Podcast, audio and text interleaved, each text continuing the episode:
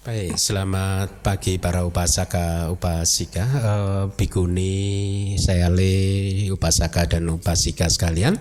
Selamat pagi, semoga Anda semua dalam keadaan sehat, damai, bahagia, ya. Dalam keadaan apapun, Anda tetap damai dan bahagia. Ya, pagi-pagi.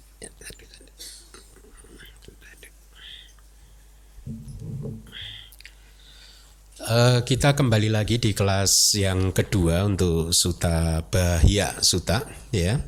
Minggu yang lalu kita sudah mempelajari banyak sekali informasi tentang masa lalu dari Bahya, ya.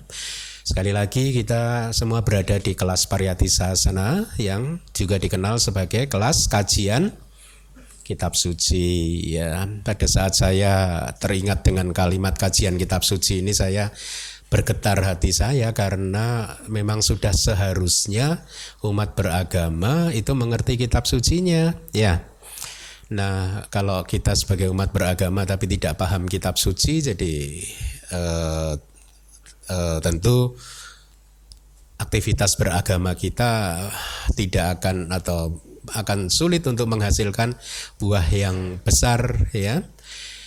Nah, jadi dengan kalimat pembuka ini saya ingin kembali lagi mengingatkan, ya, kepada Anda bahwa apa yang Anda pelajari itu berasal dari kitab suci, ya, yang disampaikan sesuai dengan kitab komentar dan kitab sub komentarnya kalau ada, ya. Jadi tradisi ini adalah tradisi yang sangat panjang sekali. Bahkan sehado saya dulu waktu saya masih berstatus sebagai mahasiswa mengatakan kepada saya bahwa tradisi kitab komentar, subkomentar itu bahkan sudah eksis sejak zaman Buddha. Jadi sehado bercerita bahwa pada waktu itu para upasaka upasika pun atau bahkan di kalangan biku itu e, memprotek, menjaga komentar-komentar ini, ya. Jadi pola pembelajaran pemahaman pun itu e, yang sesuai dengan kitab komentar bahkan sudah dimulai sejak zaman Buddha masih ada, dan oleh para anggota sangga sejak waktu itu sampai sekarang lebih dari dua ribu lima ratus tahun kemudian tradisi itu masih dijaga, ya. Tradisi yang mana? Tradisi mempelajari kitab suci sesuai dengan ada kata bahasa Palinya atau kitab komentar dan tika atau kitab subkomentar, atau juga sebenarnya yang belakangan lebih modern lagi ada kitab yang disebut anudika, yaitu kitab yang meng, mengikuti subkomentar atau diterjemahkan menjadi kitab sub subkomentar. Nah, jadi sekali lagi apa yang kita pelajari di kelas ini adalah kelas yang mengikuti tradisi yang sudah berusia ribuan tahun, ya. Oleh karena itu pelajarilah dengan baik, ya, dengarkanlah dengan penuh sadar, karena saya secara pribadi percaya bahwa mendengarkan dhamma sesuai dengan kitab komentar dan subkomentar itu adalah kebajikan yang akan memberikan buah yang besar, menjadi penopang untuk munculnya buah yang besar, yaitu apa? Kemunculan kualitas spesial. Kualitas spesial itu apa? Kemunculan magga dan pala atau jalan dan buah, ya. Kalau logikanya saja Anda Anda Anda coba renungkan, seandainya tradisi ini kan secara tradisi kita mendengar bahwa ajaran Buddha ini akan bertahan lima ribu tahun, kan? Ya. Berarti usia ajaran Buddha katakanlah kalau statement ini benar masih dua ribu lima ratus tahun lagi, kan? Ya, betul. Artinya apa? Kalau seribu tahun kemudian sejak hari ini Anda lahir jadi manusia dan Anda menjadi umat Buddha, Anda masih bertemu dengan ajaran yang sama ini, ya toh? Seribu tahun lagi Anda datang di wihara D B S New Age gitu misalkan. Seribu tahun kemudian dan Anda belajar Bahya Suta, eh kok sam? Tiba-tiba Anda langsung hafal. Kenapa? Ada orang yang langsung hafal begitu. Paham, karena dia teringat lagi bahwa seribu tahun sebelumnya dia sudah mempelajari pelajarinya. Ya, jadi ini adalah kebajikan yang buahnya besar. Oleh karena itu eh, dengarkanlah dengan penuh sadar dan pelajarilah dengan baik. Pola kelas-kelas di D B S adalah seperti kita kuliah dulu, ya. Pelajaran di kelas hanyalah satu jam, satu jam lebih sedikit, tetapi bukan berarti Anda kemudian setelah kelas Anda lepaskan begitu saja. Di rumah Anda mengulang pelajaran tersebut, ya. Dan Anda, eh, kami sudah selalu menyertakan PowerPoint presentasi ini di website D B S yang bisa Anda download, Anda baca ulang kembali, ya, sampai kemudian Anda memahaminya. Kalau Anda kemudian berkata, emang kenapa emang umat harus belajar sampai sedetil itu ya Bante, gitu. Jawaban saya apa? Mendengarkan dhamma dan belajar dhamma itu kebajikan enggak? Kalau kemudian Anda bertanya, apakah perlu belajar sampai detil itu? Pertanyaan saya yang mirip-mirip, apakah perlu Anda berdana? Kenapa Anda berdana? Jawab, jawab saya. Hah? Kenapa Anda berdana? Berbuat kebajikan. Belajar dhamma itu apa?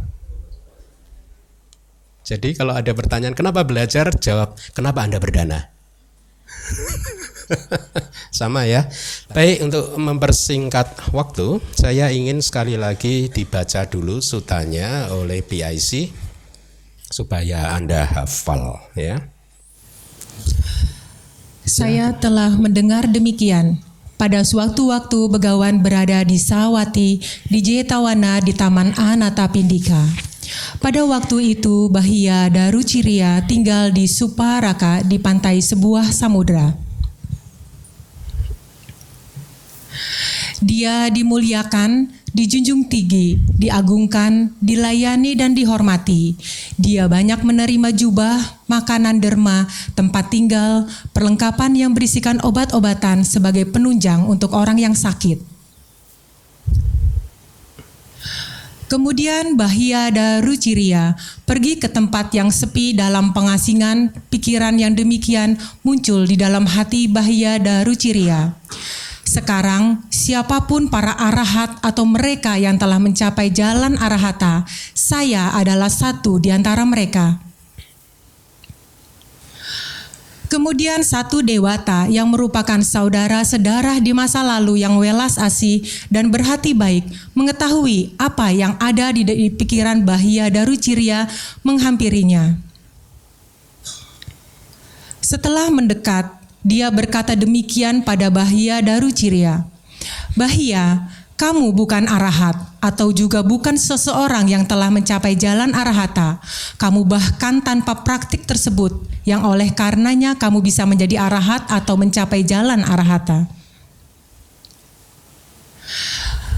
Lalu sekarang siapakah mereka di dunia ini bersama para dewanya yang disebut sebagai arahat atau yang telah mencapai jalan arahata?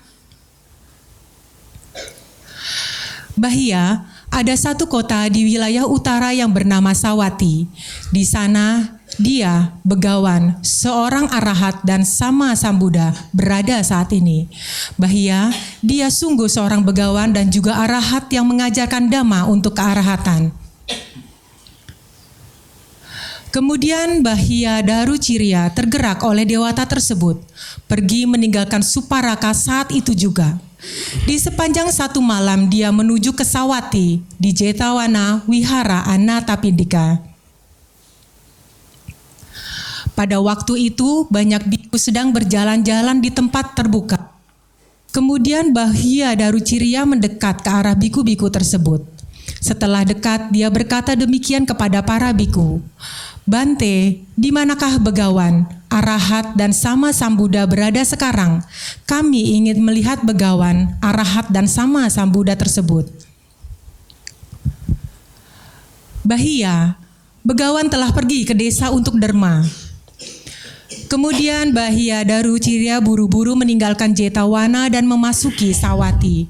Dia melihat Begawan yang enak dipandang, menumbuhkan keyakinan indria-indrianya tenang, hatinya damai yang telah mencapai pengendalian tertinggi dan ketenangan, terlatih, terjaga, indria-indrianya terlatih, terkendali. Orang besar sedang berjalan untuk derma di Sāvatthī. Melihatnya dia mendekat ke tempat di mana Begawan berada. Setelah dekat dan menjatuhkan diri dengan kepala di kaki Begawan, dia berkata demikian kepada Begawan. Ajarkan saya Dhamma, wahai Bante, Begawan. Ajarkan Dhamma, wahai Sugata, untuk manfaat dan kebahagiaanku dalam jangka yang panjang.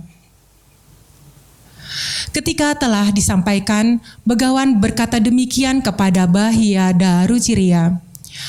Bahya, sekarang bukan waktunya. Kami telah memasuki desa untuk derma. Untuk kedua kalinya, Bahya Darucirya berkata demikian kepada Begawan. Akan tetapi, ini sulit diketahui, Bante. Bahaya-bahaya untuk kehidupan Begawan atau bahaya untukku. Ajarkan Dhamma kepadaku, wahai Bante, Begawan. Ajarkan Dhamma, wahai Sugata, yang bisa untuk manfaat jangka panjang dan kebahagiaanku. Untuk kedua kalinya, Begawan berkata demikian kepada Bahya Darucirya. Bahya, sekarang bukan waktunya. Kami telah memasuki desa untuk derma. Untuk ketiga kalinya, Bahya Darucirya berkata demikian kepada Begawan. Akan tetapi, ini sulit diketahui, Bante, bahaya untuk kehidupan Begawan atau bahaya untukku. Ajarkan Dhamma kepadaku, wahai Bante, Begawan. Ajarkan Dhamma, wahai Sugata, yang bisa untuk manfaat jangka panjang dan kebahagiaanku.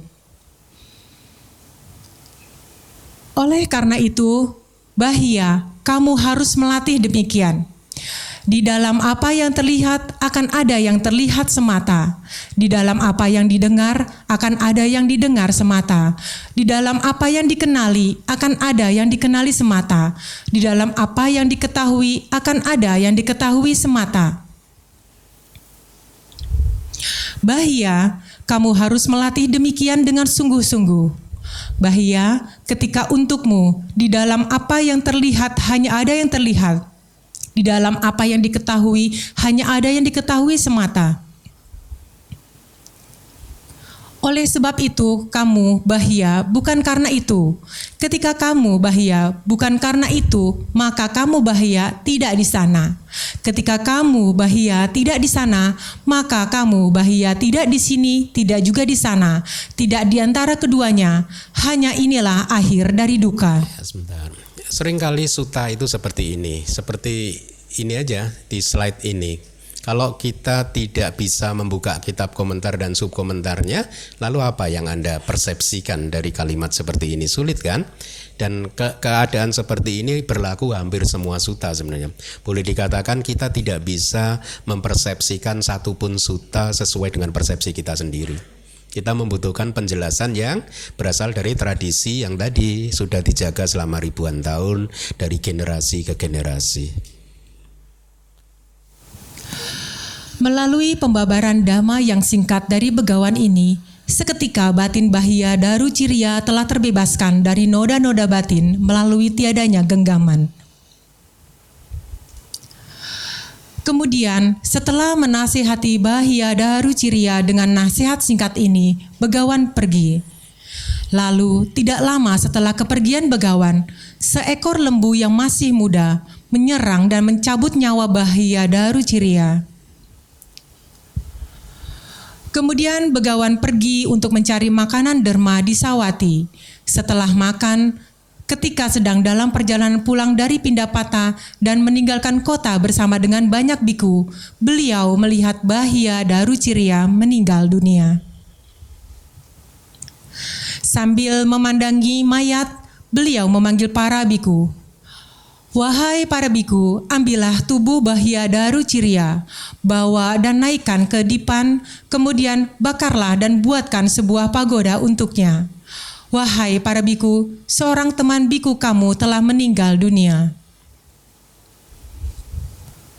Baik, Bante.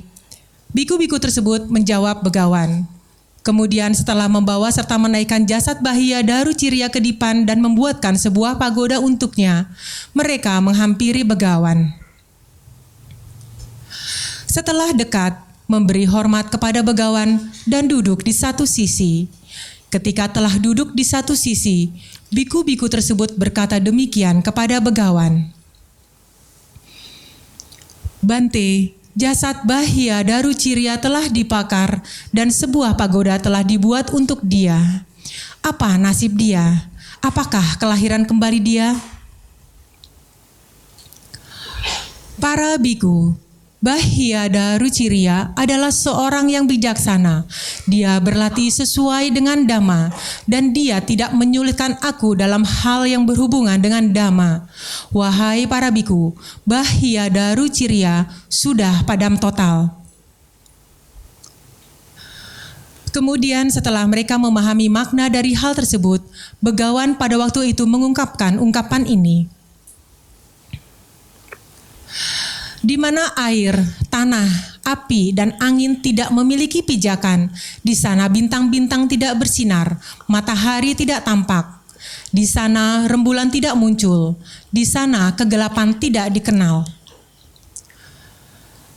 Ketika orang suci, seorang Brahmana telah memahami dengan kebijaksanaannya sendiri, kemudian dia terbebaskan dari suka dan duka, dari materi dan non-materi. Baik, terima kasih Yulia. Uh, kita langsung saja melanjutkan penjelasan dari minggu yang lalu. Ya. Uh, kalau tidak salah, ya, yang minggu lalu kita sudah di apa uh, jelaskan oleh Guru Atthakata, Guru Kitab Komentar, bahwa uh, tentang definisi seorang arahat, kan ya. Kalau uh, Anda masih ingat, akhir dari kelas minggu lalu adalah tentang definisi seorang arahat. Apa sih yang disebut arahat dan bagaimana sih kualitas seorang arahat gitu. Misalkan minggu lalu disebutkan arahat adalah seseorang yang layak menerima persembahan dari Anda. Jadi non arahat termasuk saya ini nggak layak sebenarnya. Ya, kenapa? Karena kualitas beliau sudah jauh dari kilesa. Ya, arahanti, ara kata arahang itu bahasa Palinya, karena sudah tidak mempunyai kilesa lagi, sudah suci, sudah e, murni, maka beliau ini pantas untuk menerima persembahannya, ya. Jadi karena jauh dari kilesa, karena beliau sudah kokoh atau kukuh berdiri di tempat yang sangat jauh oleh karena telah menghancurkan kilesa-kilesa, ya, dengan jalan atau maga, jalan arahata, disebut sebagai orang yang pantas menerima persembahan karena dia telah membunuh musuh-musuhnya. Siapa musuhnya? Kilesa, ya. Kita tidak mengenal musuh yang disebut makhluk. Musuh kita itu hanya satu, yaitu kilesa. Kilesanya siapa? Kilesa sendiri, bukan kilesa orang lain, ya. Oleh karena kepantasannya untuk menerima persembahan di dunia bersama para dewa, maka Begawan yang juga merupakan seorang arahat, kan ya, pantas menerima penghormatan spesial dan penopang-penopang yang lain seperti jubah dan lain-lain yang bagus gitu. Oleh karena tidak ada yang disembunyikan lagi, maka dia disebut sebagai seorang arahat. Itu definisi minggu lalu.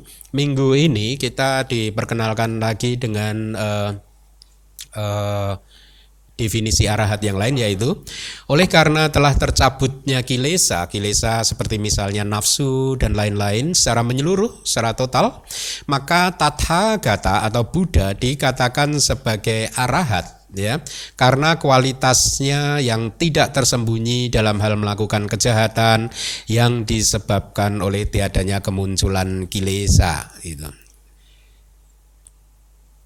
Masih ada tempat duduk panitia? Ada ya. Oke. Okay. Uh, saya cantumkan dari kitab yang lain, dari subkomentar dari kitab Sāratthadīpanī, ya. Penjelasan tentang apa yang disebut poros sih, ya. Seperti yang saya sudah uh, baca di uh, sampai uh, apa di YouTube itu. Uh, aneka jati samsaran sanda wisang sani bisang dan seterusnya, ya. Ini penjelasannya ini. Yang disebut poros yang terdiri dari awija dan tanha itu penjelasannya oleh karena berdiri kokoh, ya, di dalam dan di luar menjadi komponen dasar seperti poros roda pedati, maka sepasang awija dan tanha dikatakan sebagai poros, ya, yang terdiri dari awija dan tanha. Jadi poros dari samsara ini adalah awija dan tanha. Seperti poros dari pedati. Kalau pedati ini tidak ada poros, poros ini kayak mungkin gardan begitu ya. Kalau mobil ya, kalau nggak ada gardannya nggak bisa jalan, hancur. pedatinya atau mobilnya. Sama samsara ini, kalau porosnya sudah dihancurkan, maka samsara nggak bisa lagi eksis. Anda akan keluar dari samsara. Nah, poros yang, yang dimaksud di sini adalah awija dan tanha, ya. Jadi ini penjelasan dari slide uh, di Suta yang kira-kira berbunyi seperti ini. Dan setelah menembus roda samsara yang terikat erat di tiga pedati eksistensi yang berputar sejak waktu yang tidak berawal, poros yang terdiri dari awija dan tanha. Uh, ini dari kitab komentar berarti ya. Jari-jari roda akumulasi kebajikan dan ketidakbajikan, pelek roda usia tua dan kematian, hingga melalui as roda yang terbuat dari asawa sebagai asal mula. Maka inilah penjelasannya. Ya, minggu lalu sudah disampaikan uh, di komentar dari Suta ini. Selanjutnya, oleh karena terikat dengan awija, tanha, usia tua, dan kematian yang menjadi kondisi buah kama, maka akumulasi kebajikan, akumulasi ketidakbajikan, dan akumulasi yang tidak goyah dikatakan sebagai jari-jari roda yang terikat dengan poros dan pelek roda. Jadi Anda bayangkan sebuah pedati mempunyai poros, ya, mempunyai pelek. Sekarang di Kalau tadi porosnya awija dan tanha, jari-jari rodanya itu akumulasi kebajikan Anda itu. Jadi kalau kita bicara tentang eh, eh, karma, ya bisa dibagi menjadi tiga. A punya bisangkara, A punya bisangkara itu akumulasi ketidakbajikan, yaitu karma-karma buruk Anda. Ya, karma buruk kita semua. Punya abhisangkara, akumulasi dari kebajikan, yaitu perbuatan baik kita, karma-karma baik kita, ya. Baik itu karma baik lingkup indriawi maupun karma baik ketika Anda mencapai jana materi halus, itu masuk di punya abhisangkara. Yang ketiga adalah aninja abhisangkara, akumulasi dari uh, kebajikan yang tidak bisa digoyangkan, digoyahkan lagi. Ini merujuk kepada kebajikan ketika Anda mencapai jana non materi atau arupa jana. Ya, jadi ada tiga ini klasifikasi karma. Ya, e, bahasa Indonesianya saya berikan di slide: akumulasi kebajikan, akumulasi ketidakbajikan, dan akumulasi yang tidak goyah. Ini semua adalah jari-jari roda. Selama masih ada ini, maka roda samsara akan berputar terus. Kelahiran kita Di, diakhiri dengan kematian, kemudian kematian berlanjut lagi dengan kelahiran, akan berputar terus karena jari-jarinya masih ada, peleknya juga masih ada, begitu kira-kira ya. Jadi yang menggerakkan kehidupan kita masing-masing ini adalah tiga karma itu tadi, yaitu apa? A punya abhisangkara, punya abhisangkara, dan anenja abhisangkara. Itu bahasa Indonesianya ada di slide ya. Nah, eh, selanjutnya, oleh karena terlihat jelas melalui akhir dari kehidupan di kelahiran manapun, maka usia tua dan kematian dikatakan sebagai pelek rodanya. Ya, jadi usia tua dan kematian itu terlihat jelas di akhir dari suatu kehidupan, di babak-babak terakhir, ya. Seperti saya ini udah mulai keriput, udah mema- memasuki babak-babak akhir dari kehidupan kali ini, ya. Tapi siapapun akan mengalaminya, ya. Maka itulah yang disebut atau diistilahkan, diumpamakan sebagai pelek roda. Seperti halnya dengan as roda yang menjadi sebab utama berputarnya roda pedati, demikian pula asawa. Asawa itu noda-noda batin, ya. Uh, sebagai asal mula menjadi sebab utama berputarnya roda samsara. Oleh karena itu dikatakan setelah menusuk atau menembus melal- hingga sampai atau menembus as roda yang terdiri dari asawa sebagai asal mulanya. Jadi di dalam ajaran Buddha, asawa itu dikatakan sebagai asal mula dari eksistensi setiap makhluk di dalam samsara, noda-noda batin ini. Kalau Anda sudah belajar awija, pacaya sangkara, sangkara pacaya winyanang, dan seterusnya di Paticca Samupada, kan seolah-olah mata rantainya hanya bermula di awija, kan? Ya, awija pacaya sangkara. Dari awija sebagai kondisi, maka karma muncul. Dari karma sebagai kondisi, maka kesadaran penyambung kelahiran kembali muncul, dan seterusnya. Seolah-olah titik awalnya awija, padahal di kitab komentar nanti dijelaskan lagi awija munculnya dari mana. Awija munculnya dari asawa. Makanya di sini dikatakan sebagai asal mula. Sebenarnya asal mula tidak dipahami sebagai asawa yang muncul tanpa sebab. Asawa pun muncul dengan sebab. Ya, itu nanti di pelajaran yang eh, kalau di pelajaran Abhidhamma, pelajaran semester depan akan dijelaskan. Oke, kita lanjutkan. Asawa atau noda-noda batin sebagai asal mula oleh karena asawa-asawa menjadi sebab untuk awija dan lain-lain. Awija itu ketidaktahuan.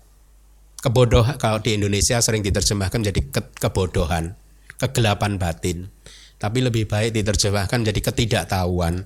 Ketidaktahuan terhadap apa? Ketidaktahuan terhadap empat kebenaran mulia. Tidak tahu bahwa kehidupan apa?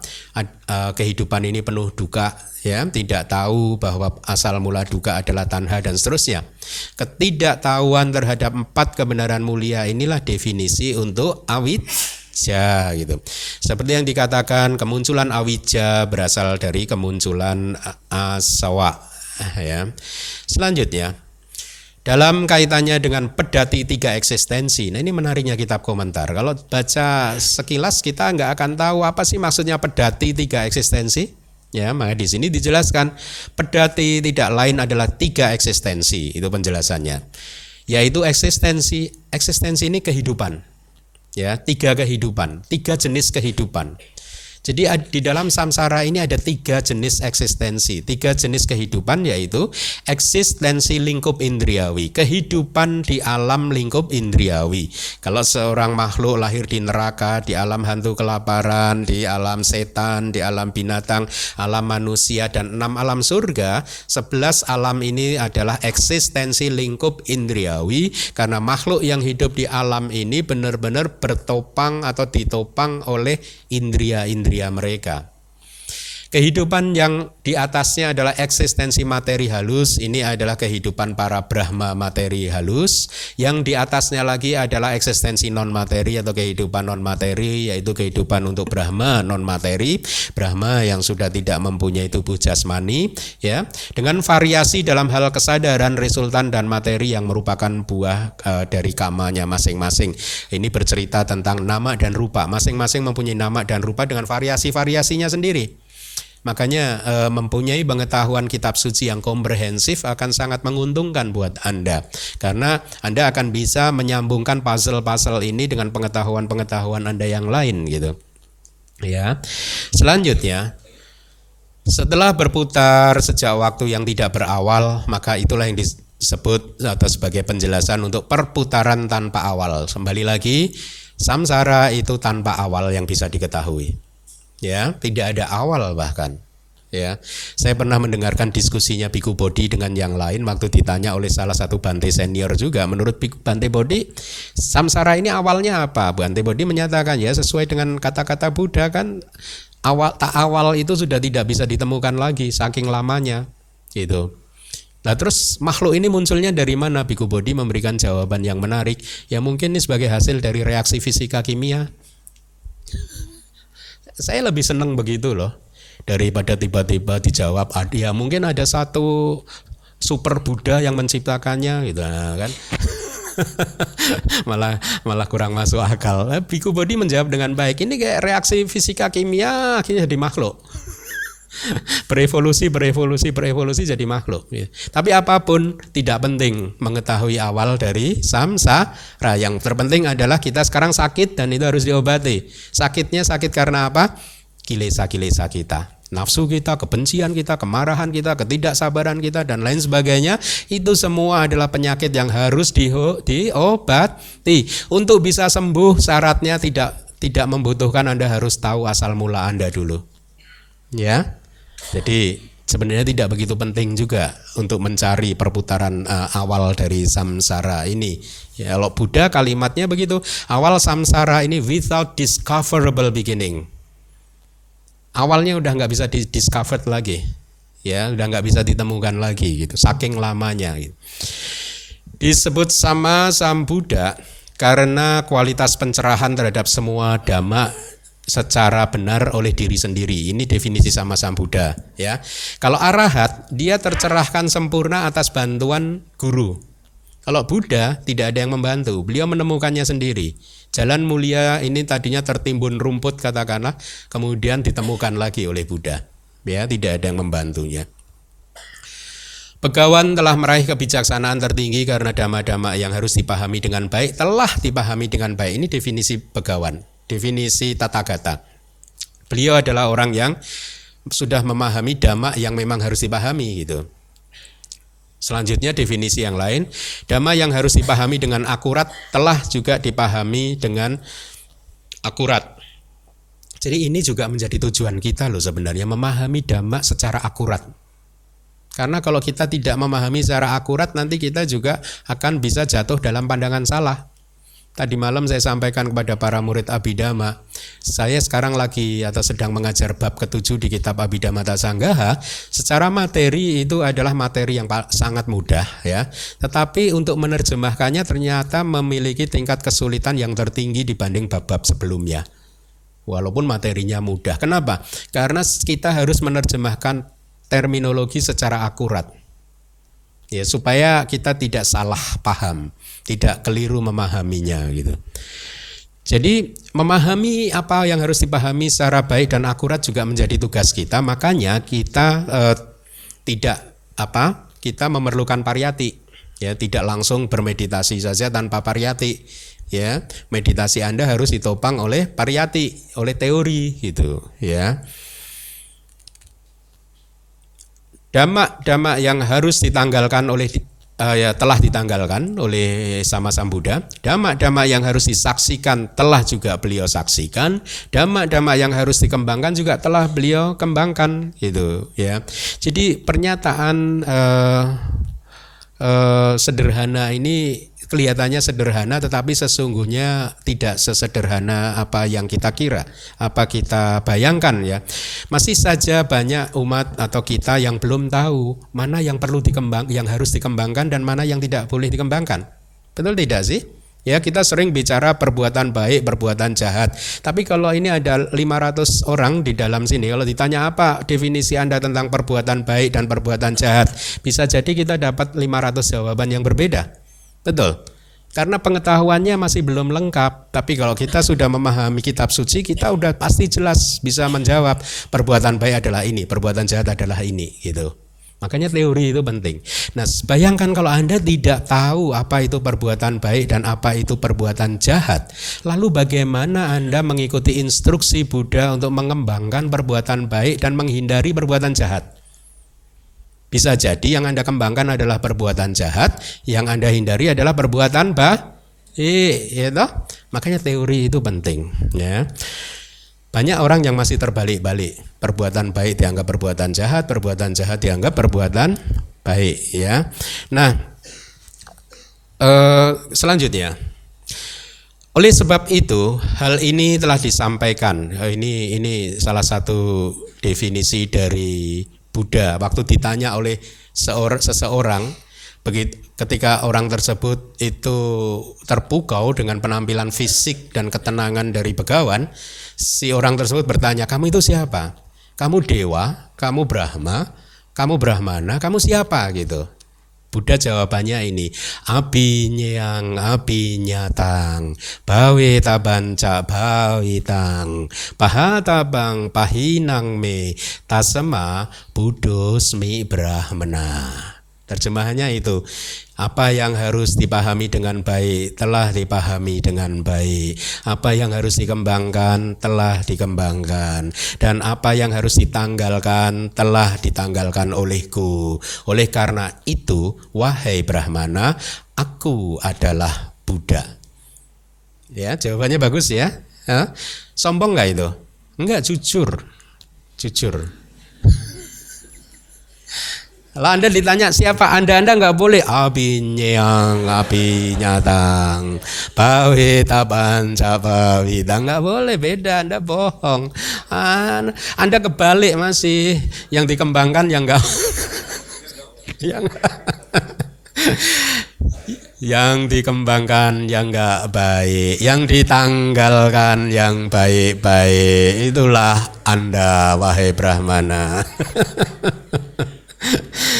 Selanjutnya, Yang dimaksud dengan untuk kearahatan, tadi ada kan kalimat, ya, beliau adalah arahat yang bisa mengajarkan kepada muridnya jalan untuk mencapai kearahatan.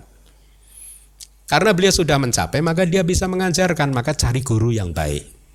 Ya, di dunia ini masih ada. Anda mampu untuk melakukan perjalanan ke negeri-negeri Buddhis yang banyak master-master yang top itu. Ya, saya selalu menyatakan uh, Anda kalau sudah berada di negara yang terbaik seperti itu, berjuanglah sekeras-kerasnya, karena di sana banyak guru yang sudah mencapai pencapaian-pencapaian spesial.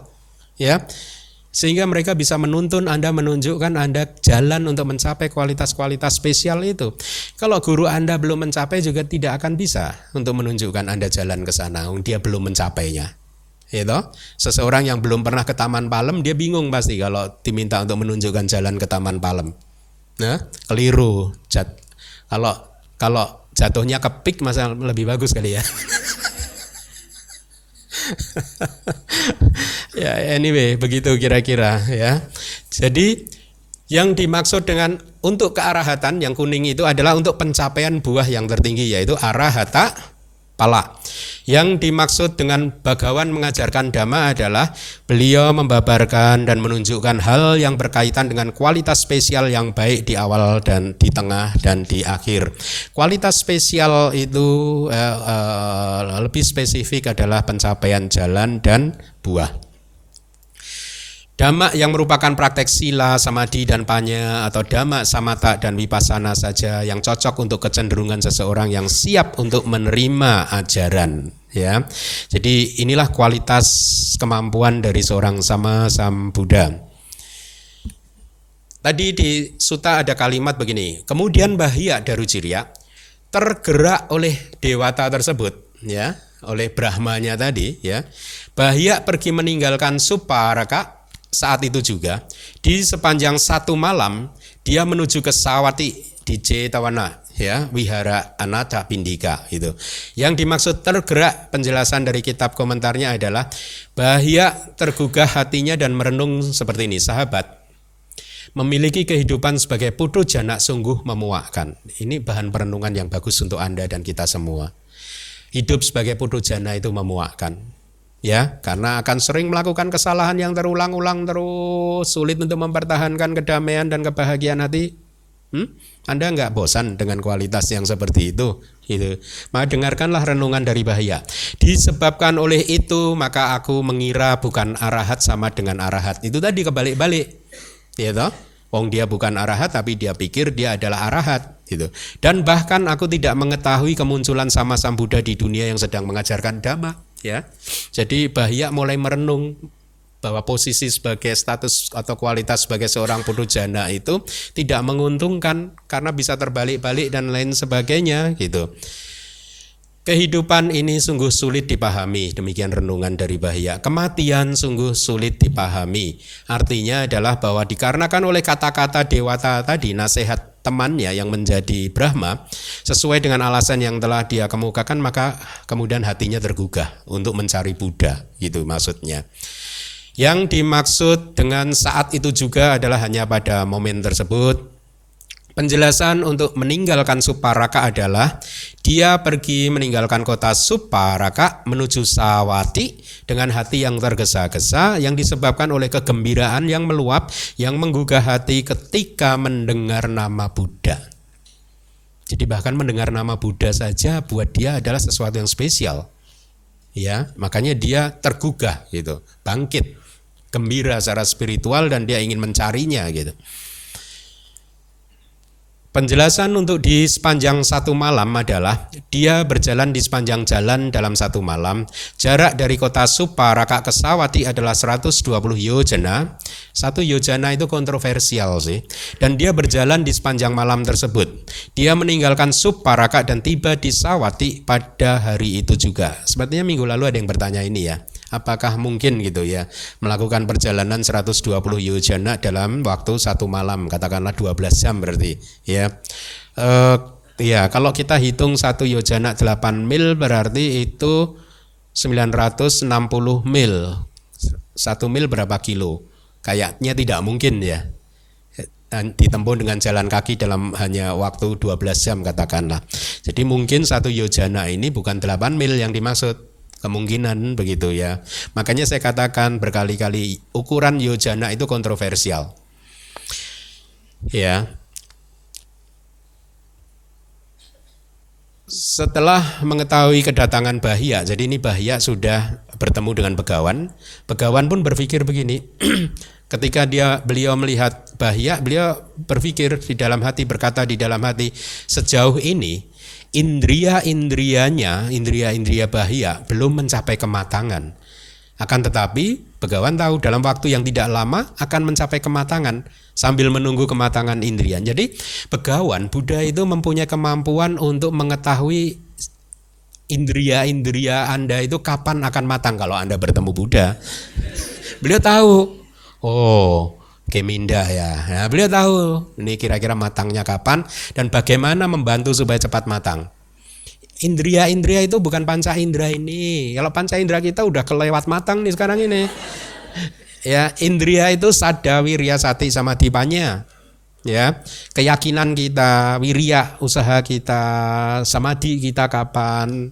Sadda, wirya, sati ya, perhatian penuh, samadhi, kemudian konsentrasi dan kebijaksanaan. Kalau ini matang, maka pencerahan sudah di depan mata. Begitu kira-kira ya. Nah, Begawan, salah satu kekuatan atau kesak kemampuan dari Begawan adalah mengetahui indria-indria makhluk kapan matangnya. Gitu, sayangnya sudah parinibbana. Seandainya nih ya. Seandainya nih, bayangkan kalau saat ini Buddha Gotama hidupnya di di Myanmar gitu. Wah, kita langsung ke sana ya. Langsung rebutan. Ah, bu, saya dulu, saya dulu, kapan saya matangnya nih Bante gitu. Ya. Mari kita teruskan. Beliau yang pada saat itu diikuti oleh Maha Bhikkhu Sangha, jadi ada Bhikkhu Sangha dalam jumlah yang besar memasuki Sāvatthī untuk makanan derma, artinya berpindah patah, ya, berpindah patah. Setelah memasuki Jetavana dan melihat banyak bhikkhu berjalan lalu-lalang di tempat yang terbuka dengan tujuan untuk menghilangkan kemalasan tubuh yang muncul setelah makan pagi, Bahya bertanya kepada para bhikkhu, di manakah Begawan saat ini? Jadi ini tradisi kami, bahkan sampai hari ini di Myanmar pun begini. Tradisi kita itu dari waktu ke waktu di dalam satu hari itu berjalan ke sana kemari, ke sana kemari gitu. Ya. Bahkan dulu waktu saya eh, masih di tempat yang sebelum di sini itu kan di satu gedung yang besar itu, kalau habis makan jalan ke sana ke sini, beberapa umat dan pengurus itu heran. Bante ngapain sih jalan sana sini? Ya, itu hanya semacam physical exercise dengan jalan-jalan begitu saja. Ya, kami di Myanmar, biku-biku Myanmar sampai hari ini masih suka begitu berjalan. Jadi Bahya bertanya kepada para biku, di mana Begawan saat ini? Setelah memberitahu Begawan telah memasuki Sāvatthī untuk makanan derma, para biku bertanya, kamu datang dari mana? Gitu, ya. Kemudian dijawab, saya datang dari kota Suppāraka. Oh, kamu datang dari jauh, duduklah, para biku bertanya, berkata. Beristirahatlah sebentar setelah pertama-tama membasuh kedua kaki kamu dan mengolesinya dengan minyak, itu kata para bikunya. Ketika waktunya telah tiba, kamu pasti akan melihat guru, ya, itu dari bikunya. Bahya menjawab lagi, wahai Bante, saya tidak tahu bahaya di dalam kehidupan saya. Saya berjalan di jalan sepanjang seratus dua puluh yojana hanya dalam satu malam tanpa berhenti dan duduk dimanapun dalam waktu yang lama. Saya hanya akan beristirahat setelah melihat guru. Setelah berkata demikian, dia memasuki Sāvatthī tanpa mengenal lelah dan melihat Begawan yang bersinar dengan keagungan seorang Buddha yang tiada bandingannya. Oleh karenanya telah dikatakan di dalam Suta, pada waktu itu banyak bhikkhu sedang berjalan-jalan di tempat terbuka. Kemudian Bahya Darucirya mendekat ke arah bhikkhu-bhikkhu tersebut. Itu penjelasannya tadi, ya. Sehubungan dengan hal tersebut, yang dimaksud dengan sekarang adalah sekarang. Partikel pertanyaan nu dalam bahasa Pali itu mengandung arti ada keraguan. Partikel ko itu kepastian, kata seru, artinya adalah jadi di tempat yang manakah gitu. Ini penjelasan untuk tadi pertanyaan dari Bahya kepada para bhikkhu, Bante, di manakah Begawan saat ini gitu. Gitu. Artinya penjelasannya di tempat yang manakah gitu. Ya, ini teknis tata bahasa Pali. Kami berharap untuk melihat dan mendekat ke begawan. Jadi ternyata di zaman dulu begitu kan, e, meskipun hanya satu orang tapi mengatakannya kami. Memang orang India bahkan sampai zaman modern itu kayaknya menghindari kata saya. Gitu. Jadi kalau orang India bi- mau membicarakan tentang mobil saya, dia akan bagian mobil Anda itu loh gitu. Enak ya. Penjelasannya adalah gini. Kami berharap, Bahya berharap untuk melihat dan mendekat ke begawan dengan sikap dan perilaku seperti ini. Seperti orang buta yang mendapatkan mata, bayangkan. Orang buta dapat mata baru. Senangnya kayak apa? Ya ini Bahya itu. Ya begitu bertemu Buddha itu perilaku dia seperti itu. Seperti orang tuli mendapatkan telinga. Seperti orang bisu bisa bercakap-cakap dengan baik tiba-tiba. Ya, gembira kan? Seperti orang yang tidak memiliki tangan dan kaki mendapatkan tangan dan kaki. Seperti orang miskin mendapatkan keberhasilan dan juga kekayaan gitu ya. Jadi dia sangat senang dan gembira, menghargai apa yang didapatkan dan patuh siap untuk mendengarkan kata-kata Buddha. Jadi ini merujuk kepada perumpamaan tentang baga- untuk menggambarkan bagaimana senang dan gembiranya dia mendapatkan kesempatan untuk melihat Buddha pada akhirnya gitu. Atau seperti orang yang memasuki jalan yang sulit dilewati kemudian dia mendapatkan wilayah yang sangat damai ya. Seperti orang yang sedang sakit tiba-tiba mendapatkan kesehatan. Ya, seperti seorang yang dengan perahu yang hancur di tengah samudra dia mendapat perahu gantinya yang besar. Senangnya kayak apa coba? Gembiranya seperti apa? Ya, buru-buru artinya adalah ciri untuk eh, eh, apa? Ketergesa-gesaan. Ya, karena tadi kan kalimatnya begini kan, bikunya menjawab Bahya, begawan telah pergi ke desa untuk derma gitu. Kemudian Bahya Darucirya buru-buru meninggalkan Jetavana dan memasuki Sāvatthī dan seterusnya gitu. Uh, ketika Bahya melihat Buddha, ya dia melihat begawan itu sebagai seseorang yang tubuhnya enak untuk dipandang, dasania bahasa Palinya, ya menumbuhkan keyakinan, indria-indrianya tenang, hatinya damai dan seterusnya. Nah ini penjelasannya. Yang dimaksud dengan enak dipandang adalah beliau ini membawa kedamaian di hati. Tubuh jasmaninya yang disertai dengan kemuliaan tubuh yang bersinar, semuanya enak dipandang, mempunyai tiga puluh dua karakteristik mahapurisa, laki-laki yang hebat ya. Uh, Anda boleh cari di Google apa sih ciri-ciri tiga puluh dua laki-laki yang hebat ya. Kita tidak punya cukup waktu di sini. Penjelasan untuk indria-indrianya yang damai adalah panca indrianya tenang ketika menghadapi kondisi apapun ya, yaitu mata dan lain-lain ya. Hatinya damai yaitu hatinya tenang ketika menghadapi juga kondisi apapun. Tanda-tanda minor, lingkaran cahaya yang mengelilingi Buddha. Anda sering kan melihat uh, gambar Buddha di maaf di atas kepalanya itu ada kayak halo, halo, cahaya lingkaran gitu kan. Apa sih namanya orang ya ya mungkin mirip tapi di, hanya di di atas kepalanya ya. Kalau orang barat akhirnya mengatakan itu e, tanda orang suci kan. Tapi ini sebenarnya bukan. Dia memang kayak aura keluar dari tubuhnya. Cahaya itu keluar dari tubuhnya. Bukan dianugerahi oleh super Buddha. Bukan. Memang ini e, bat, kualitas batin itu semakin murni. Dia cah, tubuhnya bersinar. Memang seperti itu. Dan dihiasi dengan rangkaian bunga di kepala gitu ya.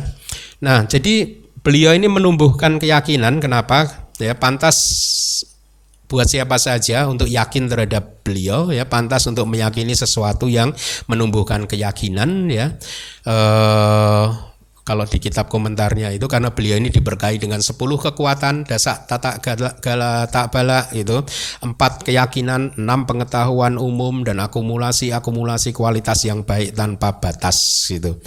Uh, itu sangat teknis sekali. Yang telah mencapai pengendalian tertinggi dan ketenangan artinya uh, kukuh. Setelah mencapai serta meraih penguasaan dan penenangan tertinggi yang disebut sebagai pembebasan batin dan pembebasan melalui kebijaksanaan adi duniawi.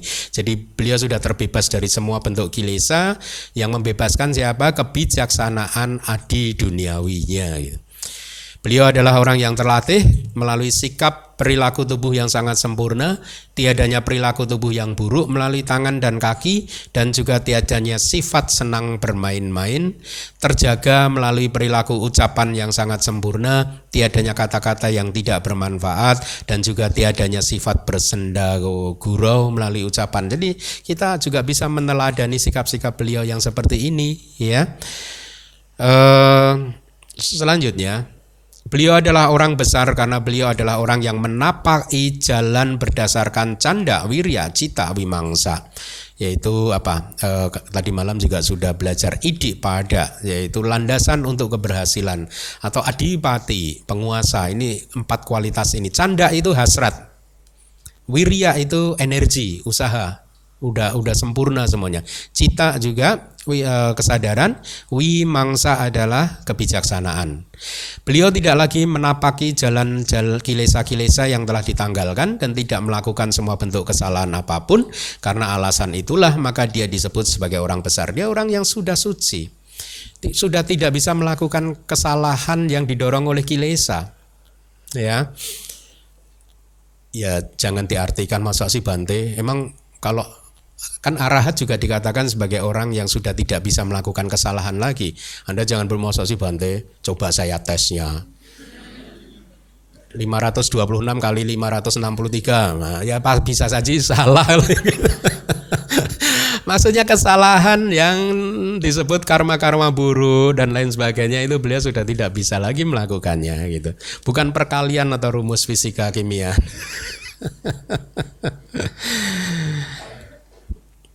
Ketika melihat begawan yang sedang berjalan di sepanjang jalan, Bahya berkata di dalam hati, akhirnya aku benar-benar melihat seorang sama Sam Buddha. Ya. Dia tenggelam dalam kegembiraan dan mendekat ke arah begawan setelah bersujud dengan lima titik sentuh. Ya. E, kalau di komentar dijelaskan lagi, setelah masuk ke tengah cahaya tubuh begawan yang sekujur tubuhnya dipenuhi dengan kegembiraan lima warna. Gitu ya, jadi itu warna dari aura tubuhnya gitu, warna biru, kuning, putih, merah, dan coklat atau orange ya. Si Bahyanya ini merinding dikatakan dalam kitab komentarnya, matanya itu kayak apa, terbelalak tidak berkedip melihat begawan begitu ya, penuh dengan kegembiraan, tapi tubuhnya membungkuk ya, membungkuk dari tempatnya kayak bersujud begitu. Tadi seperti orang buta dapat mata, orang tuli dapat telinga tadi, apa yang dia cari ketemu gitu. Ya, maka dia akan menjaganya sepenuh hati gitu, akan akan memanfaatkan kesempatan itu semaksimal mungkin. Itu gambaran dari Bahya pada waktu itu. Sambil menggosok dan mencium kaki begawan, Bahya berkata, "Wahai Bante, ajarkan dhamma kepada saya." Oleh karena itu dikatakan di dalam suta, setelah dekat dan menjatuhkan diri dengan kepala di kaki begawan, ini tradisi Buddhis. Ya, umat kalau kepada sangga kepalanya akan dijatuhkan gitu. Ya kayak bersujud kan. Kalau di Sri Lanka, di India bahkan kepalanya ditempelkan ke telapak kaki atau tangan telapak tangannya ditempelkan ke telapak kaki bantenya begitu. Di Myanmar juga seperti itu miripnya. Ya, eh ajarkan saya dhamma wahai Bante, begawan, eh, ajarkan dhamma wahai Sugata yang bisa untuk manfaat jangka panjang dan kebahagiaanku. Ya, bayangkan ya, Anda sambil membayangkan, aduh bahagianya Bahya ya. Seandainya Anda yang bertemu Buddha gimana? Anda begitu enggak? Atau Bante, Bante selfie sebentar Bante. Itu ya. Habis itu waktunya habis, lupa bertanya dharma gitu ya. Selfie lebih penting, upload status, saya bertemu Buddha. Status yang penting update dulu, dharmanya nanti. Sehubungan dengan hal itu disebut Sugata. Nah ini definisi Sugata. Karena kepergiannya yang indah, Bante Wisuda harusnya nanti di ceramah Waisak berceramah dengan topik Sugata. Seorang yang sudah datang dan pergi dengan sempurna, kan kira-kira begitu kan. Jadi bagus kalau Anda pahami nih makna Sugata supaya nanti mendengarkan ceramah Bante Wisuda enggak bleng-bleng amat gitu. Ya. Jadi arti dari Sugata adalah, kenapa disebut Sugata? Karena kepergiannya yang indah. Kenapa? Aku udah sampai ke nirwana, ke nibbana. Karena keadaannya yang telah pergi ke tempat yang bagus, ya, ke nirwana, keadaan yang bebas dari kilesa, karena keadaan yang telah pergi dengan sempurna, dan karena kualitas ucapannya yang sempurna. Itu definisinya. Ada banyak definisi, nanti Anda akan bertemu juga. Kepergian juga disebut sebagai telah pergi, dan untuk begawan itu adalah indah kepergiannya, murni dan tanpa celah. Hmm, ada kan orang yang pergi dengan dicela kan? Eh si itu lo sekarang hilang lo setelah pinjam uang. Kepergiannya dengan tercela.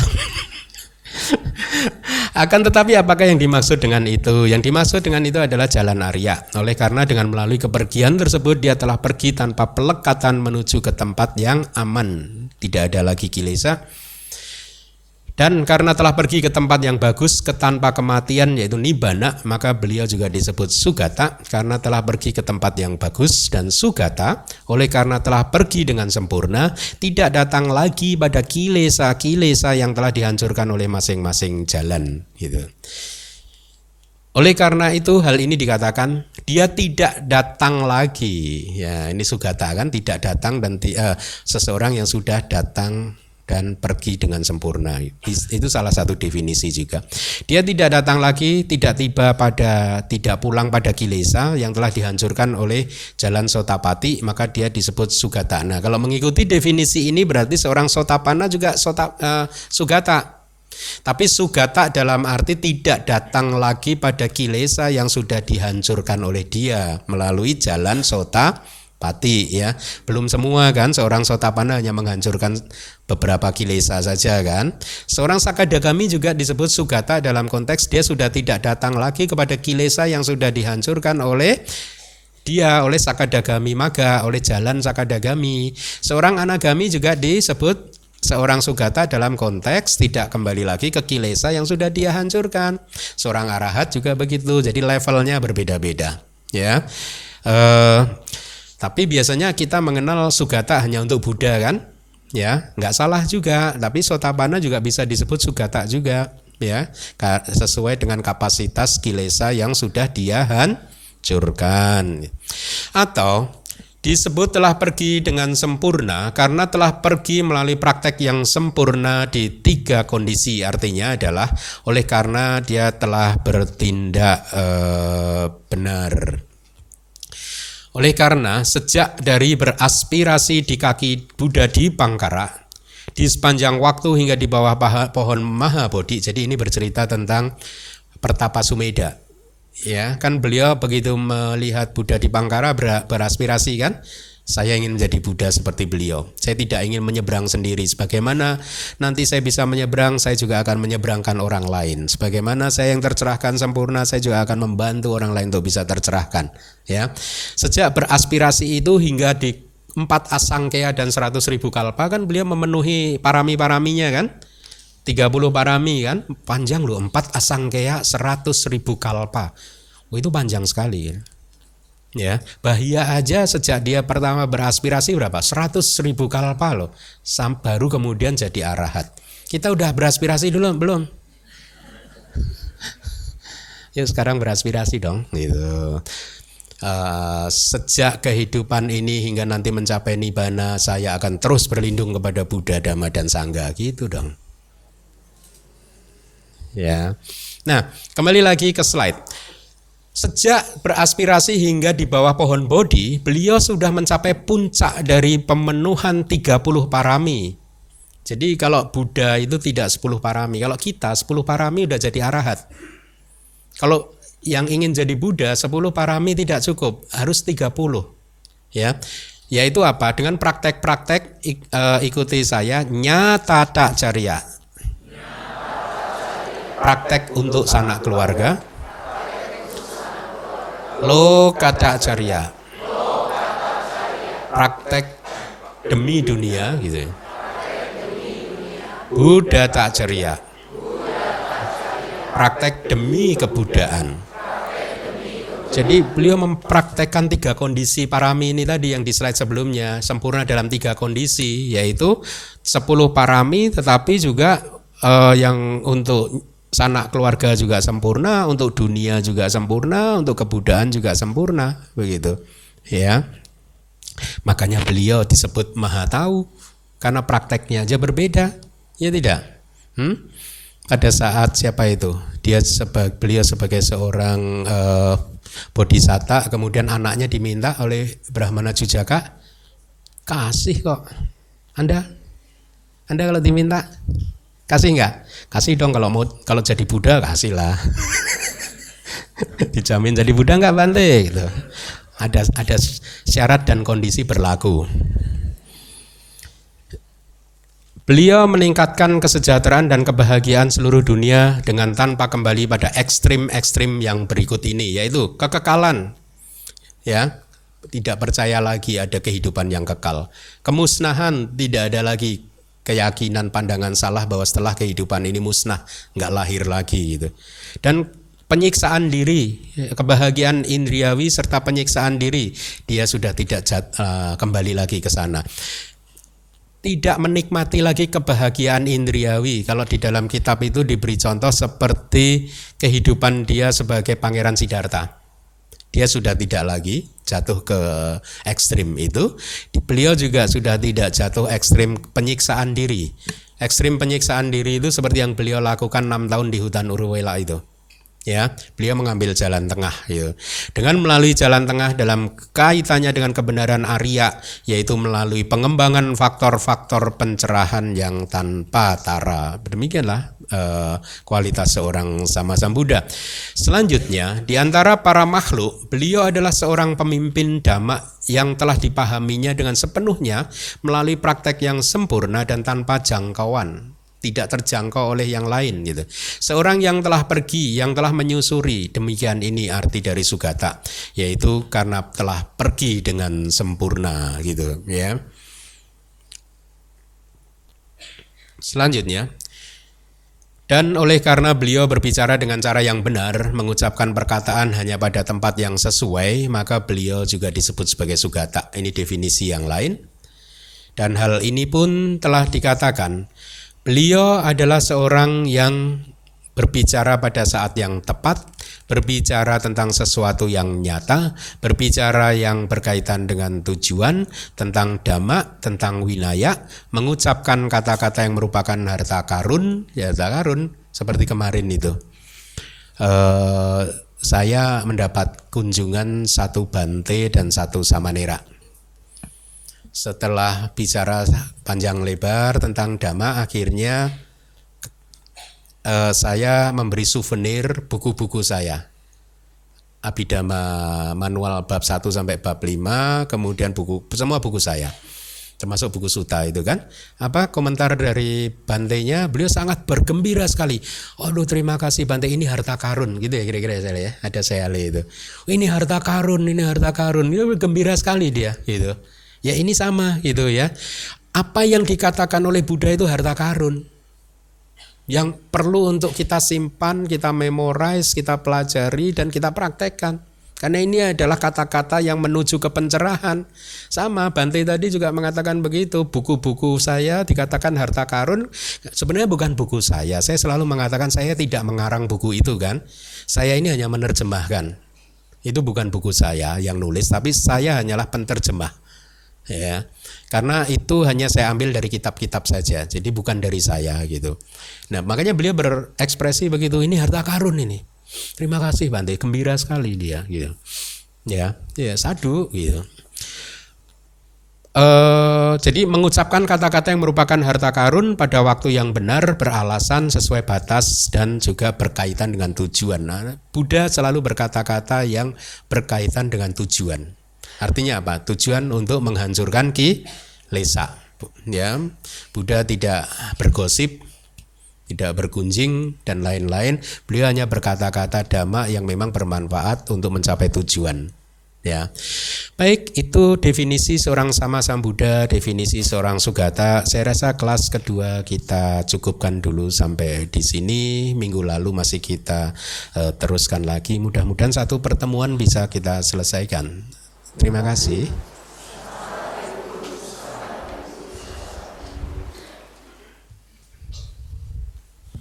Selamat pagi Bante. Hmm. Uh, mengenai asal mulanya uh, makhluk hidup yang tadi di awal uh, khotbah Bante. Jadi sebetulnya saya mau mengkonfirmasi aja. Sebenarnya Buddha tahu tidak asal mulanya makhluk hidup? Atau sebenarnya beliau tahu tapi tidak mau memberitahukan kepada manusia dan dewa karena uh, out of their comprehension.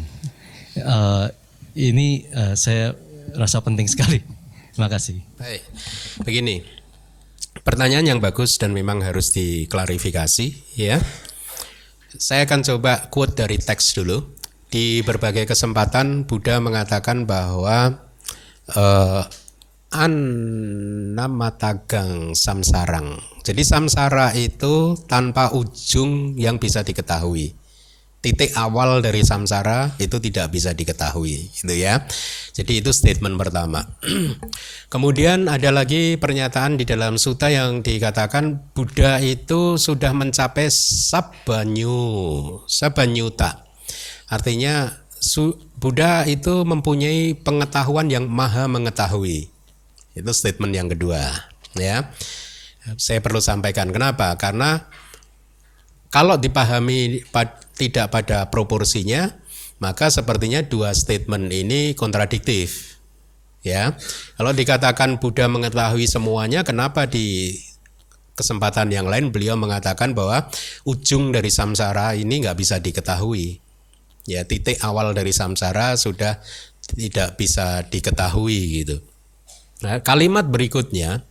Itu ada lagi kalimat begini, bahwa titik awal dari samsara itu tidak diketahui oleh makhluk yang awija niwaranang tamha samyojanang, yang terhalang oleh awija dan terbelenggu oleh tanha, terhalang oleh ketidaktahuan dan terbelenggu oleh nafsu keinginan. Itu kalimat berikutnya begitu. Jadi awal dari samsara tidak bisa diketahui oleh makhluk yang awija samyojanang, eh, awija niwaranang dan tanha samyojanang, yang terhalang oleh awija dan juga terbelenggu oleh eh, nafsu awija dan tanha tadi, ya. Nah, itu adalah statement-statement yang eh, bisa kita temukan di Sutta dan di Abhidhamma, ya. Secara eksplisit Buddha tidak pernah mengatakan bahwa beliau mengetahui awal dari samsara ini. Kita tidak akan pernah menemukan kalimat itu di dalam sutta. Terhadap pertanyaan Anda yang bisa saya sampaikan tadi, tiga statement itu tadi, gitu ya. Sehingga akhirnya berpulang kepada pemahaman kita akhirnya, ya. Di kitab komentar juga tidak pernah dikatakan Buddha, atau ini kitab komentar mengatakan Buddha mengetahui awal permulaan dari samsara, juga tidak pernah diketahui, ya. Nah, lalu bagaimana kalau dikontraskan dengan statement bahwa Buddha adalah maha mengetahui, ya. Kalau saya, ini pendapat pribadi saya, lalu kalau dari dari dari Tripitaka hanya itu tadi, ya, yang juga tidak terklarifikasi juga. Kalau dari saya, disebut sebagai maha mengetahui tidak berarti seperti tadi, mengetahui awal dari samsara, mengetahui rumus fisika, kimia dan lain sebagainya, ya. Maha mengetahui adalah mengetahui tentang kehidupan ini dengan baik, ya. Bagaimana makhluk itu terdampar di dalam samsara, risikonya seperti apa, karma baik itu seperti apa, karma buruk itu seperti apa, memurnikan hati itu seperti apa, gitu. Untuk mencapai kemurnian itu bagaimana caranya, untuk mencapai jalan maga, maga dan pala itu bagaimana caranya. Nah, beliau tahu itu, bahwa alam semesta ini terdiri dari tiga puluh satu alam kehidupan, beliau tahu itu. Dan untuk uh, bahwa dimanapun kita terlahir di dalam tiga puluh satu alam kehidupan itu, di sana ada duka, beliau tahu dengan persis itu. Jadi menurut saya pernyataan maha mengetahui adalah dalam konteks itu, gitu. Jadi kalau kemudian Anda bertanya sebenarnya Buddha mengetahui atau tidak, saya juga le- begini. Kalau saya pribadi akan selalu begini, e, men, problem kita ini kan sama seperti di zaman Buddha dulu. Ada seorang seseorang dari tradisi spiritual yang lain, ya, ingin menjadi muridnya Buddha, ya. Tetapi setelah menjadi muridnya Buddha untuk beberapa saat, dia kecewa dengan Buddha itu. Kenapa?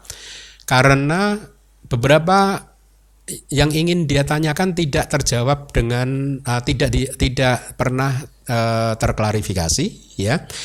Setelah itu dia ber, uh, menghadap Buddha dan kemudian menyampaikan uh, kegelisahannya, dan Buddha menjawab kira-kira begini.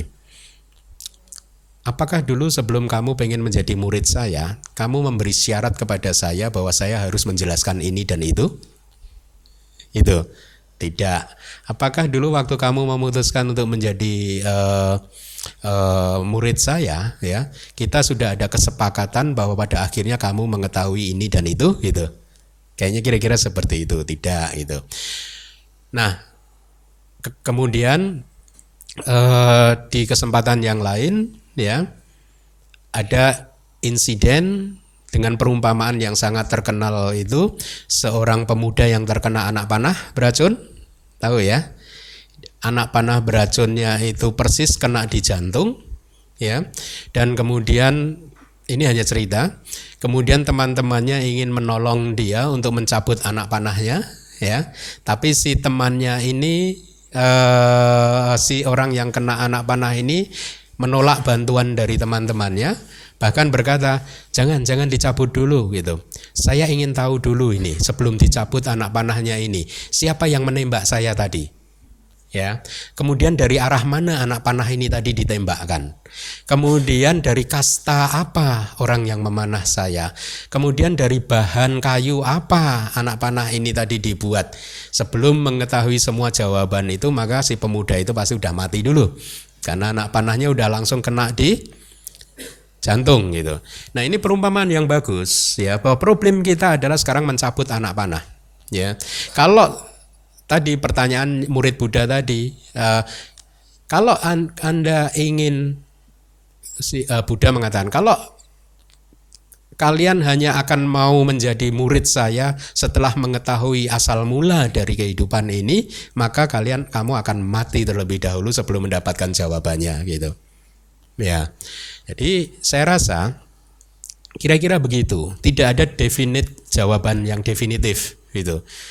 Dari sutanya seperti itu, tapi buat saya mengetahui asal mula kehidupan tidak penting. Karena problem kita saat ini adalah kilesa. Nafsu kita, keserakahan kita, kesombongan kita, pandangan salah kita, kemarahan, kebencian, kecemburuan, kekikiran, penyesalan, dan lain sebagainya. Inilah yang merusak. Dan ini seperti anak panah beracun yang harus segera dicabut. Dan untuk bisa membersihkan hati kita dari kilesa, tidak ada syarat bahwa kita pertama harus mengetahui asal mula kehidupan. Jadi tidak penting, ya. Tidak perlu juga sampai kemudian eh, apa menghancurkan sadha kita kepada Buddha, gitu. Buat saya, malah ya, buat saya pada waktu uh, mungkin awal-awal dulu saya mengenal ajaran Buddha, begitu membaca cerita-cerita seperti ini, malah saya semakin hormat kepada Buddha. Ketika Buddha mengatakan awal samsara ini tidak bisa diketemukan lagi, malah hormat saya semakin tinggi. Kenapa? Di mata saya Buddha sangat jujur. Daripada kemudian create story misalkan, hah? Paham ya? Menciptakan cerita nanti ada makhluk super Buddha yang menciptakan ini semua, malah kita malah nggak respect, gitu. Jadi Buddha malah menjawab dengan sangat baik. Memang awalnya tidak bisa diketahui lagi. Nah, problem kita adalah bukan menemukan awal itu. Problem kita adalah menghancurkan emosi-emosi negatif kita, menghancurkan kilesa-kilesa kita. Saya rasa itu jawabannya. Ya, ya. Semoga puas. Baik. Ada itu ada lagi yang mau bertanya belakang. Wandami Bante, uh, mengenai kelanjutan dari pertanyaan tadi, ada satu hal lagi yang penting, ya, yang kita tahu dari agama lain itu kan ada cerita secara persis, ya, permulaan dunia manusia gitu dan sebagainya. Nah, yang menjadi pertanyaan besar mereka itu agama Buddha itu asal mula makhluk itu dari mana, gitu. Jadi penasarannya mereka begitu, dan kita sebagai umat Buddha juga ada keinginan baik. Rasa penasaran mereka itu kita ingin membawa mereka supaya bisa ada sada gitu, berpindah dan menyukai dhamma juga gitu. Uh, saya ingin bertanya pada Bante, bila kita ceritakan tentang Agana Sutta, apakah itu bisa jadi referensi yang baik gitu? Terima kasih Bante. Iya, uh, apa? Kalau ada yang ada yang bertanya, maksud saya begini, kalau Anda ingin mendapatkan jawaban tersebut dengan tujuan untuk meyakinkan teman Anda yang berkeyakinan yang lain, saya rasa kalau hanya untuk meyakinkan teman Anda tidak dengan cara seperti itu, ya. Lebih baik apa adanya saja disampaikan seperti yang tadi saya uraikan. Kita ini terkena anak panah beracun loh. Dan obatnya itu ada loh sekarang, ya toh? Dan obatnya itu salah satunya tidak, kan obatnya hanya jalan mulia berunsur delapan. Jalan mulia berunsur delapan itu pandangan benar, pikiran benar dan seterusnya kan? Tidak ada mengetahui awal samsara dengan benar, nggak ada kan? Ada nggak sih? Jadi jalan mulia berunsur sembilan ya. Yang satu awal samsara harus diketahui. Tidak perlu kita terjebak ke sana, ya. Tidak perlu ikut-ikutan tetangga-tetangga Anda yang mengajukan teori bahwa ini ada awalnya, ya. Karena tetangga-tetangga Anda juga sudah mulai repot untuk mempertahankan teorinya. Anda sadar nggak sih? Huh? Sekarang kalau di, kan ada teori nih katanya manusia pertama diciptakan kira-kira lima belas ribu tahun yang lalu. Nah, itu pun udah repot sekarang mempertahankannya ketika Stephen Hawking mengatakan Big Bang itu tiga belas koma tujuh miliar tahun yang lalu. Dan itu Big Bang Stephen Hawking juga mengatakan bukan awal dari alam semesta. Sebelumnya juga ada gitu. Jadi kalau Anda mau menyebutkan aganya Sutta, boleh-boleh saja. Tapi Anda juga harus mempunyai pemahaman yang benar bahwa di dalam aganya Sutta ketika diceritakan pada awalnya bumi ini gelap gulita, kemudian e, mulai muncul air, uap dan lain sebagainya, dan kemudian makhluk Brahma karmanya karma buah karmanya habis, kemudian dia lahir ke alam semesta. Waktu itu dia lahir di bumi ini tapi masih sebagai seperti manusia yang bisa terbang, melayang-layang, tubuhnya bercahaya, tidak makan makanan yang keras dan lain sebagainya. Anda harus memahami bahwa itu bukan awal kehidupan. Itu adalah awal kalpa, awal dari kappa, awal dari terbentuknya sistem dunia yang sekarang. Tapi sebelum ini ada lagi. Jadi alam semesta itu mengalami empat periode di dalam satu kalpa, mahakapa. Empat periode itu yang pertama ada sekarang ini katanya periode menuju kehancuran. Sebelum periode menuju kehancuran, periode statis dalam keadaan berkembang. Ya, sebelum statis dalam keadaan berkembang, dulu bumi ini berada dalam periode yang mengembang, ya, e, mengembang dari kehancuran, dari kehancuran siap mengembang. Kemudian sebelum ini periode pertama adalah statis dalam keadaan rusak, gitu, gitu ya, dalam keadaan. Jadi empat periode ini berulang terus di dalam satu mahakapa. Bumi ini satu hari nanti harus hancur. Tapi kehancuran itu juga bukan akhir dari alam semesta menurut aganya Sutta. Setelah hancur, nanti untuk jangka waktu yang lama, semua manusia itu lahir di alam Brahma. Dia lolos nanti, ya. Jadi jangan khawatir. Pada akhirnya Anda akan lahir di Brahma. Aduh ya, seneng ya. Dan di masa lalu kita pernah lahir di Brahma juga kok. Makanya Seado selalu mengatakan kan, kalau berlatihlah mencapai jana. Oh, saya nggak punya parami untuk mencapai jana. No, Seado bilang semua manusia punya parami karena dulu pernah lahir di Brahma. Jadi kan ceritanya begini nih. Pada saat bumi ini mau hancur total, ya, seratus ribu tahun sebelumnya kira-kira begitu, ada satu dewa pasukan dari langit, dewa yang memberitahu manusia, hei para manusia, perbanyaklah dana sila bawana, dana sila bawana, karena seratus ribu tahun dari hari ini bumi ini akan hancur total. Tujuannya apa? Para dewa ini menginformasikan kepada manusia supaya mereka mempraktekkan dana sila bawana sehingga akhirnya mencapai jana. Ketika mencapai jana, dia akan lolos dari kehancuran, karena kehancuran alam semesta ini ya tidak bisa menghancurkan alam-alam Uh, rupa Brahma yang jana yang kedua ya ke atas itu itu udah nggak bisa. Jadi akhirnya selamat sampai di situ. Tapi yang bawah hancur total. Ya, hanya saja ada nih makhluk yang terjebak pada pandangan salah yang yang yang niata yang tetap. Ya, pada saat bumi ini hancur dia nggak bisa lolos sampai ke alam Brahma. Akhirnya apa? Dia pindah ini. Kalau di kitab komentar nih, makhluk-makhluk yang memegang pandangan salah yang dengan konsekuensi yang pasti, ketika bumi hancur dia tidak sempat naik ke alam Brahma. Begitu hancur dia akan lahir di loka antarika, istilah palinya. Jadi itu adalah di antara dua sistem dunia. Bayangkan Buddha itu. Jadi ini ada saat katakanlah ini ada satu sistem dunia. Di sini ada satu sistem dunia yang lain. Ada banyak sistem dunia sebenarnya. Di dalam kitab kita disebutkan satu sistem dunia itu terdiri dari tiga puluh satu alam. Katakanlah kalau di alam kita ini sekarang, sistem yang lain juga ada lagi. Nah di antara dua sistem ini, di tengah-tengahnya itu ada satu tempat yang dimana cahaya tidak bisa masuk ke situ. Loh itu dua ribu enam ratus tahun yang lalu sudah disampaikan Buddha loh, bahwa di antara dua sistem di dalam di antariksa sana itu ada satu wilayah di mana cahaya tidak bisa masuk. Kayak kayak black hole ya, mirip ya. Black hole juga cahaya nggak bisa masuk kan katanya. Hah? Buddha dua ribu enam ratus tahun yang lalu, entah dari teropong apa beliau ini. Bukan dari teropong, beliau mengingat kehidupan lampau beliau. Tadi yang ditanyakan oleh penanya pertama tadi, beliau mengetahui semuanya dalam konteks itu.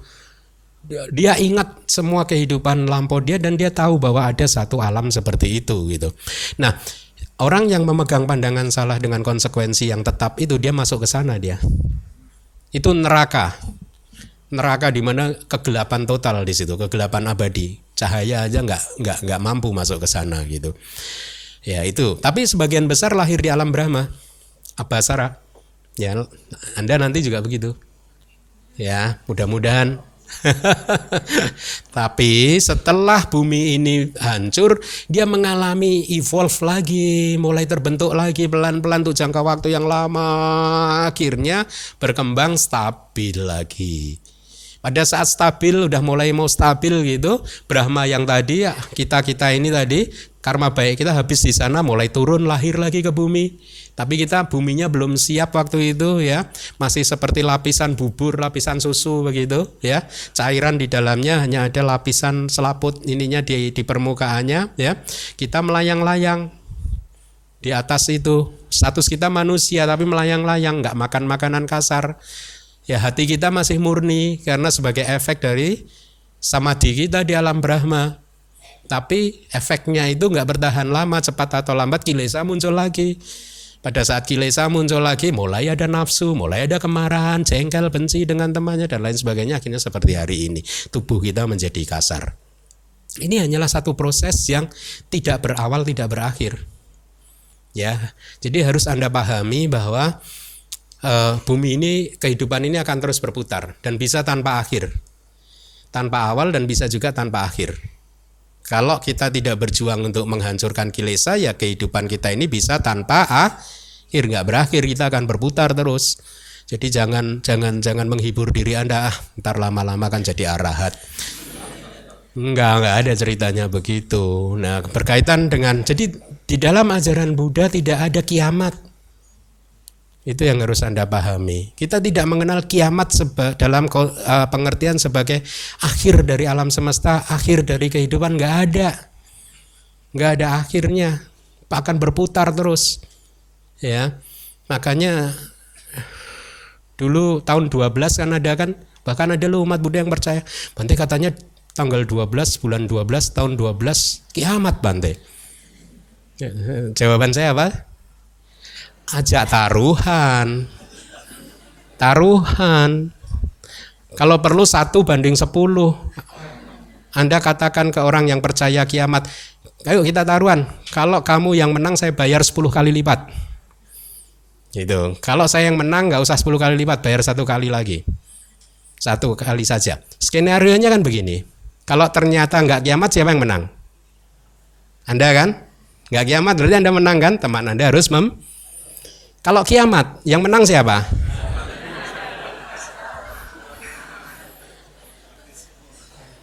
Yang menang dia kan? Kiamat tapi. Ya, kira-kira begitu. Oke. Okay. Sukihotu Bante. Bante, saya mau tanya, tadi kan uh, tubuh Buddha itu kan bercahaya, terus ada rangkaian bunga di kepala gitu. Itu bisa dilihat sama semua orang atau orang-orang tertentu aja? Terus uh, selain itu juga apakah arahat juga menunjukkan tanda seperti itu atau hanya Buddha saja? Uh, lalu yang kedua, uh, tadi Bante bilang kan uh, para biku setelah makan siang itu kan berjalan-jalan. Itu berjalan-jalannya um, sambil meditasi atau hanya jalan-jalan biasa aja gitu? Makasih Bante. Ya, kalau berkaitan dengan apa istilahnya hello ya, hello ya, yang lingkaran gitu, itu kayaknya hanya Buddha. Itu tadi bunga itu seperti kira-kira lah, karena lima warna kan seperti warna-warna bunga begitu. Ka- kalau arahat dan makhluk, jangankan arahat, mereka yang menguasai jhana saja, itu sinar tubuhnya berbeda. Ya, sebenarnya ini efek dari kemurnian batin dia. Tubuh jasmani ini salah diproduksi oleh empat hal. Salah satu dari empat adalah cita, cita, pikiran, kesadaran kita. Itu memproduksi sel tubuh. Memproduksi. Makanya kalau seorang yang lagi marah kan wajahnya jelek kan? Ya enggak? Karena kemarahan pasti memproduksi sel tubuh yang jelek. Cinta kasih memproduksi sel tubuh yang terlihat baik. Ada kan orang yang maaf nih, sebenarnya nggak ganteng, nggak cantik, tapi karena dia penuh cinta kasih, wajahnya menarik kan? Ya, betul tidak? Karena hatinya tadi, yang positif, yang bersih tadi, memproduksi sel tubuh yang baik. Kira-kira begitu, itu salah satu. Yang dua, diproduksi oleh karma. Kalau seseorang mencapai jhana, dia itu karmanya karma baik. Ya, jadi dia akan memproduksi sel-sel tubuh yang baik. Jadi, nah sel tubuh yang ini, salah satu sel tubuhnya itu uh, komponennya adalah warna. Ada warna, ada cahaya, ada api. Nah, warna dan api ini berkolaborasi sehingga memancarkan cahaya gitu.